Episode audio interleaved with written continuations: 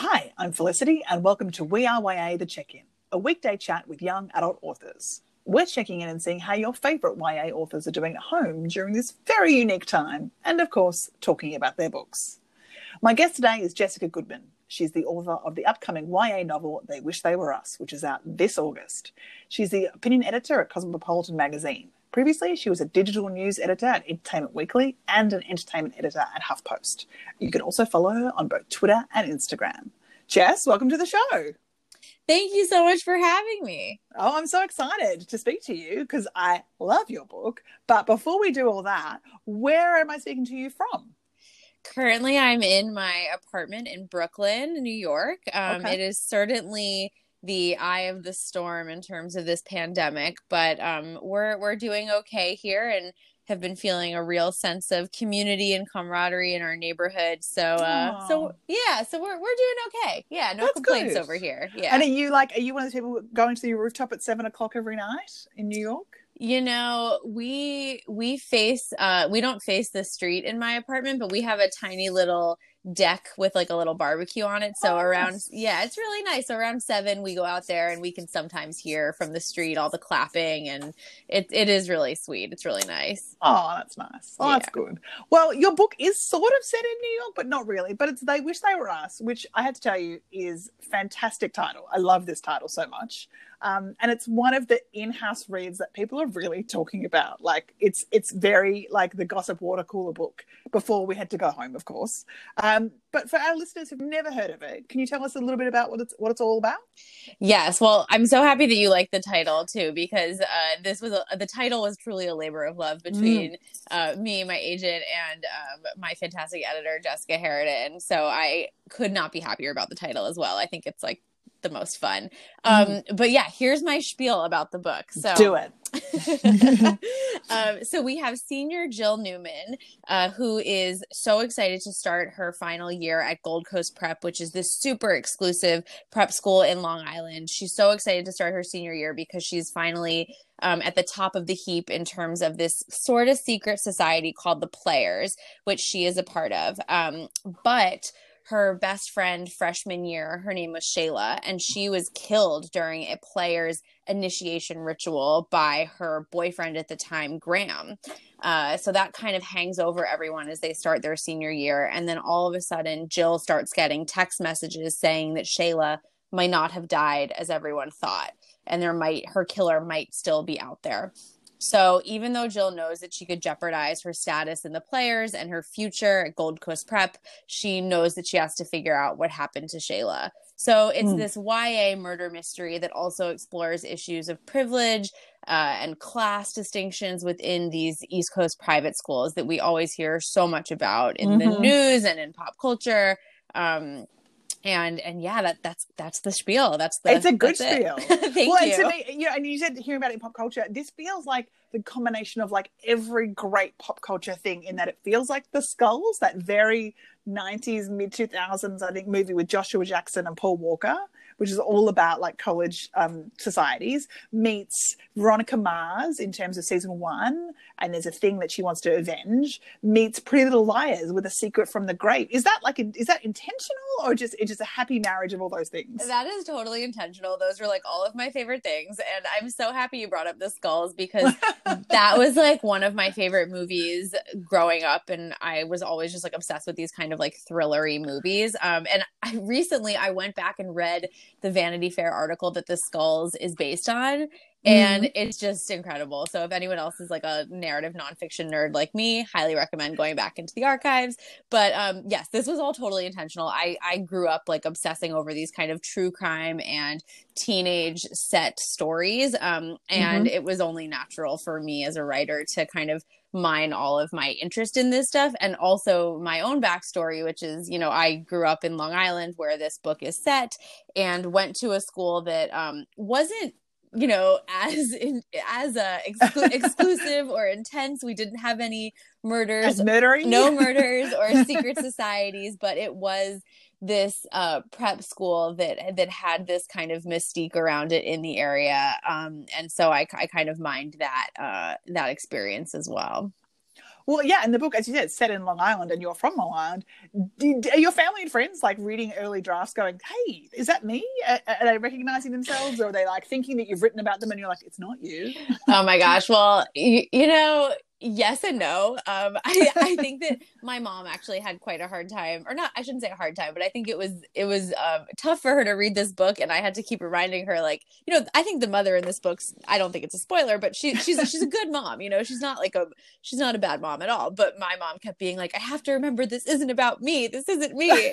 um, but you know, I'm very fortunate to still be really really close, good friends with a lot of the people I went to high school with, and so I think more than anything, they're just kind of excited to to see what from our own high school experience I've put in there. But um, yes, if if anyone is from the Long Island area, there is nothing that's billed from actual reality. I would say.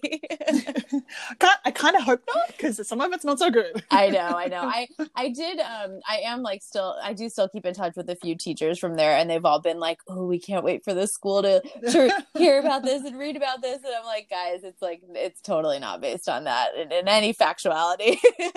but I think that's why also too it makes it so fun is that it's such a fictionalized fun world and fun and murder aren't words you normally put together so well i'm glad you think so but you know i've always been so drawn to settings in other books that i love and so mm-hmm. for this for this one i really wanted to to set it in such a specific place you know that is um the backdrop is this kind of like very exclusive community that's like close to Manhattan where all of you know the the pa- the center of power lies but then it's also this idyllic uh place that's set against the ocean and the water and you know people want to live in this like area that you can take your boat out and also be 30 minutes from the city um mm. so i really tried to like write about the the setting in a way that felt like really natural to mm. to um this community as well but but yeah, I'm glad you think it's fun. yeah. Well, but also, and part of what you're saying with the setting in terms of research and process is that, like, I always imagine with murder mystery novels and betrayal novels that the author has a giant wall at their home with all the threads and the like, who's murdered who and who's the red herring and things like that is that what you have or are you a bit of a it came to you as you were writing person oh my gosh i wish i was like claire danes in homeland with like everything everything just like plotted out with red strings and push pins um you know mm. i i've been working on this book since 2011 so about wow. yeah i started it um when i was a junior in college but um but so the book has changed a lot since then and mm-hmm. actually you know it the it, the the um the who did it the who done it what was changed a few times before we found Ooh. before we found a uh an ending that was like the totally perfect fit um no spoilers obviously but of course but um y- yeah i i wish i was one of those people that like laid everything out beforehand but usually it takes me like a full draft to figure out like what exactly is supposed to happen um mm-hmm. and so it definitely changed quite a bit quite a bit while writing um but god eh, people people always talk about how you're either a plotter or a pantser and if you're a plotter mm-hmm. you plot everything out beforehand. If you're a pantser you fly by the seat of your pants and i'm kind of the person that like writes an outline and pretends like i'm going to plot it out and then throws the outline out and just pantses my way through the rest of the book. Right. So you're a pantser in disguise. You're a pantser who's pretending to be a plotter. exactly. Yeah. Well i think it's interesting too in terms of your day job is magazine journalism which is really different in terms of its length and its turnaround time and process what has surprised you about it being different? And then also what's is anything felt similar? Yeah i think honestly being a journalist and and a writer uh, for for another publication was kind of like boot camp for for edit writing and editing a novel. Um, mm. um the difference is obviously the timeline. You know when i'm working on digital stories for cosmo uh we turn them around within you know a like days and sometimes even hours um mm. and then obviously with a book it's like you know you take years and years and years to get it perfect um and also when you're working for a magazine and when you're writing and editing for a magazine you're usually kind of adapting your voice and tone to be that of the brand um you mm. know i think mm. if you read cosmo it has a very different voice and tone than you know vanity fair or the new yorker or new york magazine and all of these brands kind of have their own distinct voice and flair and obviously when you're writing a novel you're writing in your own voice or the voice of your characters or you know it, it's a little more um insular where it's just one author one person you know unless you're on a team or whatnot but um you know i think i think working at cosmo really prepared me for this kind of um hardcore uh deadline meeting um you know Mhm. be, being willing to be edited like i Mm. love working with my editor jess you know it, and i think um some writers who maybe hadn't been edited before i always hear how it's a little it takes a little bit getting used to you know Yeah. to to let somebody else into your work um and me i'm just like oh my god take it and run with it and how, ma- let's make it the best it can be um because i've been edited so heavily in my own journalism career and i edit other writers too so Mm. but it's it's so fun to flex both of these muscles and um you know and and play around in these different worlds it's i feel very very fortunate Yeah. Well, and was it you know you you talk about the voice of the of- of writing someone else's voice when you're doing your journalism. When it, when you were writing the book, the manuscript, was it hard to switch between the two? Like obviously maybe you were writing at the same time. Were you really having to kind of like jarringly say, "No, this is me now. It's Jess writing." Yeah, totally. That's exactly what it was. And my my writing schedule is that I I work in the morning from home on my you know on my fiction and um and then Mm. I have usually about like an hour commute to get to the office and it's kind of like I use that hour in between to like reprogram myself to like to get into the Cosmo voice. You know, I listen to podcasts, I I read um and then by the time I get to the office I'm kind of like out of that fiction world. And then on the weekends I just, you know, strictly work on fiction stuff most of the time unless there's like a pressing assignment from from my day job. Um but yeah, it it is it is tricky. Sometimes I'll find myself like adding in cosmo-y sounding things to the book and sometimes that's really helpful like if i'm working on it well, working with a character who like would be a diehard cosmo girl you know like i know how she i know Yeah. how she would speak i think um but no it's it's it's really fun and it almost feels like acting in a way which is cool Yeah. Well, and this, and actually, that actually beautifully segues in because from our questions that we put out to social media for people who had questions for you, one of the questions was from Addison Abbott twenty seven. What was your writing process like? so I think we answered we answered that for you, Addison. yes i hope that helps addison yeah. I mean, I guess the other part of that would be for Addison's question is if you're an aspiring writer and you are doing something that's not like journalism, how do you get the confidence to believe in your writing? Is there anything that you did particularly that really kind of made you go, I've got this? Honestly i think um there's there's nothing that anybody will do or tell you to to help you gain confidence except for the fact that you like you could just tell yourself i believe in myself like there's no one there's Mm. no one in the world out there who who will make you believe it if you don't but the things that that helped me um you know decide to stick stick with this even through like the the writing the first draft of the manuscript to finding an agent were just finding people who were in my life that I already knew, who I knew read the kind of work that I wanted to do.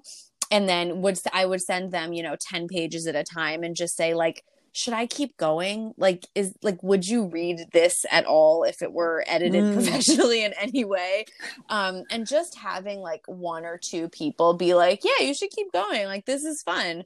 Um was like all that that it took i think to help me just kind of stay focused and and, and motivated but honestly the best advice i ever got was from um the professor whose class I was taking when I started this book. Her name is Melissa Jensen. She's a YA writer herself, and she was teaching my YA writing fiction class, which was like, or YA fiction writing class at the University of Pennsylvania, which was like the best class. And everyone was like, I can't believe that's a real class. And it was incredible but she her big advice was just like you're never gonna sell a book unless you finish the book and she's like she was like the hardest part of writing a book is finishing a book like just finishing writing. So i always kept that in mind when i was like ugh should i keep going? Should i not keep going? It's like you, you're not going to be able to do anything unless you actually have a, a manuscript. Um Hundred it's easy to say that now that I, I have one and it's done but um it's it's really it's really hard in the moment to be like you know I, I i guess i'll write now when i don't have any kind of certainty of where this will go and all my friends are out having brunch except you know in this day and age they're not they're they're they're they're watching you know their eighth netflix binge um but it you know it's tough it's tough to believe in yourself and you know i think all you have to do is just like enjoy the process too i think that helps Yeah, no, that's great advice, and I do. I think every author I've heard and I heard that question asked about how about you know put it on the page. You can't delete what's not there. yeah So yeah. Okay, so this next question, it's not really a question, but I do, I know a bit of a backstory behind it. I'd love to hear you talk about it. It's from Robbie Reads on Twitter. And Robbie's like, OMG, this cover. Now, I know that this cover, much like the title, we had a few goes at They Wish They Were Us uh, as a cover and as a title.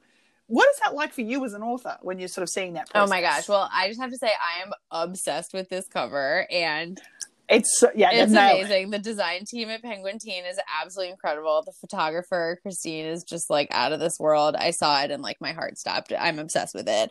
Um, but yeah, you're right. We went through so many different cover iterations. I hope one day we can like release them into the world and like share the behind mm. the scenes about them. But um, I mean, I I think it was it was um really interesting to see this process because I think in the beginning I had kind of like my own vision in my head of like what the cover might look like based on, you know, other books I loved or other styles I loved.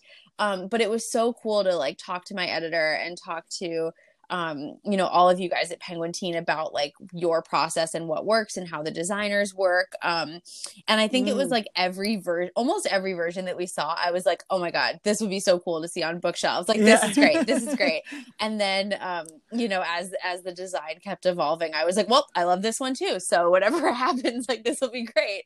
Um, but it was, I was pleasantly surprised with how much, um, input I got to have as an author. You know, I got to say, you know oh i actually like this better. I don't like i don't like this as much you know what if we tried this one additional thing or like you know this this little detail feels like it would be a cool easter egg for the book like these kinds of things. Um it was i mean it was so cool to be a part of. And i think just like as probably all debut authors feel like it's just like this kind of like magical cloud of like, oh my god, my book is getting a cover and artwork and like anything is cool. But um I have to yeah. say I've definitely been like trolling Etsy to see if I can like get those necklaces made like to have because I'm obsessed with them.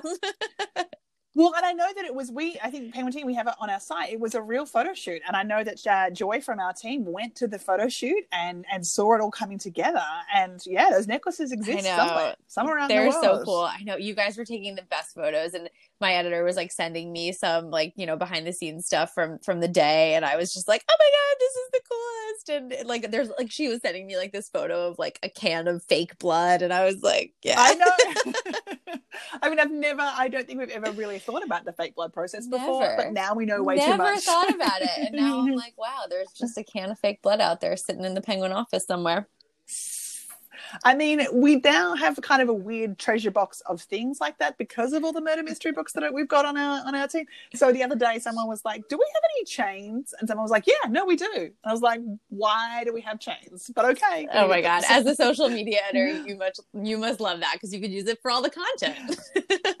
I mean, you just you just sometimes you have to have really random stuff in your office, and people do walk past my office and say, "Is that a sword?" And I'm like, "Yes, yes, it is." Of course, of course, it's a sword. So so having the fake blood is just only going to go next to the sword. Perfect. I love it.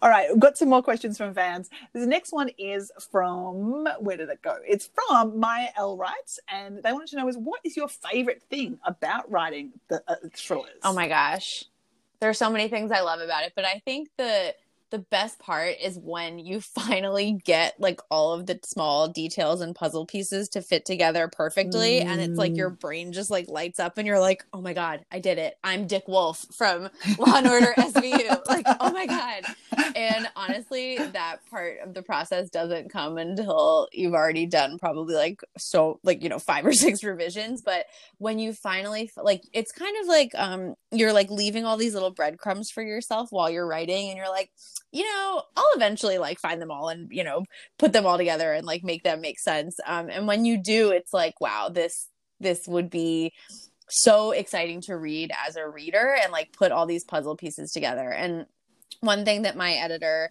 is so good about doing is she's like, remember to leave these little you know the breadcrumbs remember to leave the trail of details for readers that they won't recognize at the time but then they can go back and be like wow that was so cool so that is something that i always aim for um, and I, I hope that this book delivers on that but it's really mm-hmm. fun and i think it's also just like i like playing in a dark world like it's fun to like be a little spooky and freaky and just kind of like put these characters who I have come to love in like really terrible situations and then and then like write them out of it, you know, and then kind of especially yeah. like in my book um and they wish they were us. I tried to make all of the the female characters just like so strong and resilient and self sufficient and like kind of helping them you know along their arcs in finding their own strength was something that was like so cool to me and i think that you can do that kind of thing in any kind of book but um in a thriller specifically i find it really really fun Mm, absolutely. Well, and this sort of this next question ties into that is that Xanomaly from Twitter, uh, sorry, from Instagram, wanted to know is what is your favorite underrated dark academia novel? oh my god my favorite underrated dark academia novel there is a kind of YA subgenre at the moment of like that thriller set I in know, a high school I know. I keep seeing all these. I saw um, I Redemption Prep is on my TBR, but I haven't read it yet. Um, but that's the one. Oh my Mm. gosh. Um, you know, I love um, oh, people like us. People, yeah, I was going to actually say people that. People like us is the best. Um, it's just it, people like us is just an incredible book, and um, I remember I was enticed to read it by the cover, which is also just like an incredible prep school. Um, Mhm. Prep school thriller like just illus- it just illustrates that so perfectly and um she does she does that so well. Um and the, the cheerleaders isn't a prep it's not set in a prep school but that is like one of my all-time favorite YA thrillers by Kara Thomas. It's just absolutely phenomenal and so dark and just yes yeah, Yeah, so twisty, twisty. and shivers up your spine and just great I feel like They Wish They Were Us is like a cousin of those books, like in they could sit along a shelf very happily. If you're in that zone of like creepy, dark, twisty stuff in high schools and the bad things we do to each other. I hope this so. is that, that, that's my dream Well, speaking of book recommendations, we're going to move on to the section now where you can tell us about the stuff that you're binging and watching and loving. So, what book recommendations for people who are stuck at home and need to dig into things? What book oh yes recommendations well have you let's got? see um so i just finished the herd by andy bartz which i l- love and that's a um an adult thriller but i think it's like pr- i think it would be pretty solid for what for a ya audience too though definitely check the age range on that um but it's about a um a very exclusive co work uh, all female co-working space and the very glamorous female founder goes missing um and her and her friends try to find her yeah it's really great um, and then a book that's on my TBR that's coming out this week, I think, um, is called All Boys Aren't Blue by George M. Johnson. Um, and this is a series of essays um, about growing up in the LGBT, being LGBTQ um, and Black, and it just it's supposed to be so beautiful. And I I pre-ordered it months ago and just can't can't wait for it to come. Um, and Mhm. then I I don't know about Yeah. like other people, but I I have been having trouble reading right now during the pandemic. Um, I think it's been really hard for me to focus, and so usually I'm like a commuting reader or a nighttime reader, and you know Mm. without the commute, it's been hard for me to like really dig into something. Um, and so the book that actually kind of got me out of my reading rut was The Selection by Kiera Cass. Yeah, I'd never read it, and I was just like, oh, this is canon, and Ah. it's being turned into a Netflix show, and obviously I need to like inject this into my brain and it totally did the trick and now i'm like hooked on that series and i it it reopened me to like the rest of like all of literature now um yeah it's great Yeah. it's great That's a great series. It's a great bingeable, poppy, fun YA series. That, it that was one. yeah It's it was so just good. so fun um and it, it was able to kind of like put me in a place to read things that were a little more I don't want to say meaty because the selection is meaty in its own way, but it put me it put me in the sense to be like, okay, I can consume like all of the books that I was like, wow, at the beginning of quarantine, I have 45 classics that I want to read and 50 and 50 new books. And like now I feel like my brain is prepared to um to do that. but also like it doesn't matter if you don't like it doesn't like i think like our our quarantine should not come out we shouldn't come out with a you know a phd No. in literature sometimes sometimes we just need to have fun it's, Oh my god! it's and I tough keep right seeing now. people, you know, they're talking about how Shakespeare wrote all like wrote King Lear during his quarantine, and I'm just like, ah. you know what? You just you do what you can, you know. And sometimes what you can do is watch all of Too Hot to Handle in one day. You know that I did that, and I it was great. as as someone who just finished that i very much identify with that but also shakespeare didn't have too hot to handle at the I time know. and i feel like maybe we wouldn't have king lear but so other than on. that, I'm just binging Bravo like nobody's business. Like, oh my god, so good. Yeah. right Well, I was going to ask what the TV recommendations are, but I feel like reality TV. Reality is the, is TV the is spot. my is my uh, north star these days. Vanderpump Rules. Watch it from the beginning if you haven't seen it at all. It's incredible. Real Housewives of New York, Beverly Hills. Just my people, my people. But my my partner has been really into um, the Plot Against America on HBO, which is based on the Philip Roth novel. It's Oh. riveting, but it's also like it's a little too scary for me right now. So I I've been dabbling in that, but also the Michael Jordan documentary is really doing it for me too. Yeah. Yes, I, I started it last week with everybody, Yeah. and it's been really great. I'm really enjoying it. And as someone who has like no knowledge of it, really, I had to like Google. Oh, like, me too. happened. And I was getting like so emotional over like certain things. Like, like I was like, Scottie Pippen like didn't make enough money. This is an injustice. And my partner, who's like a massive NBA fan, was like, Scottie Pippen's fine. Like he has like a lot of money. Like don't worry about it. And I was like, this is blasphemy. And he was like, this is like 20 years old. It's fine. I know. I do feel like it's a bit like it's the inverse of like us readers who've seen the read the book, watched the film, and we you know go, go, come on, it's fine. Whereas we are having That- it now with the sports drama. exactly. like, oh my god.